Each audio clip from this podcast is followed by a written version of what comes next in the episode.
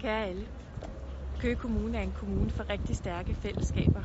Et sted, hvor vi passer på hinanden og er der for hinanden, og hvor der er mange ildsjæle til at lave de her stærke fællesskaber.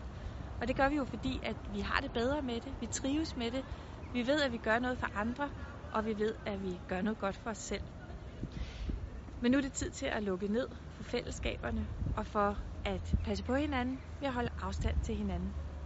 Et af de stærke fællesskaber, vi også har i Køge Kommune, det er Køge Torv og handlen på Køge Torv, og hvor man hver onsdag og lørdag kan foretage nogle gode handler. Men det er jo ikke kun en praktisk foranstaltning for at handle ind. Det er også et sted, hvor vi mødes med venner og familie og bekendte og får ordnet verdenssituationen og i øvrigt får os en god sludder. Derfor er det med blødende hjerte, at vi må lukke ned for torvehandlen for en periode.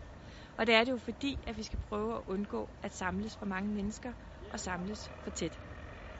Det handler om, at vi skal passe på hinanden ved at holde afstand.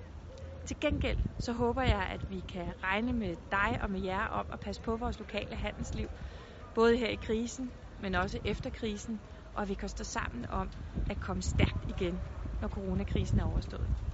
Indtil da, pas på hinanden ved at holde afstand.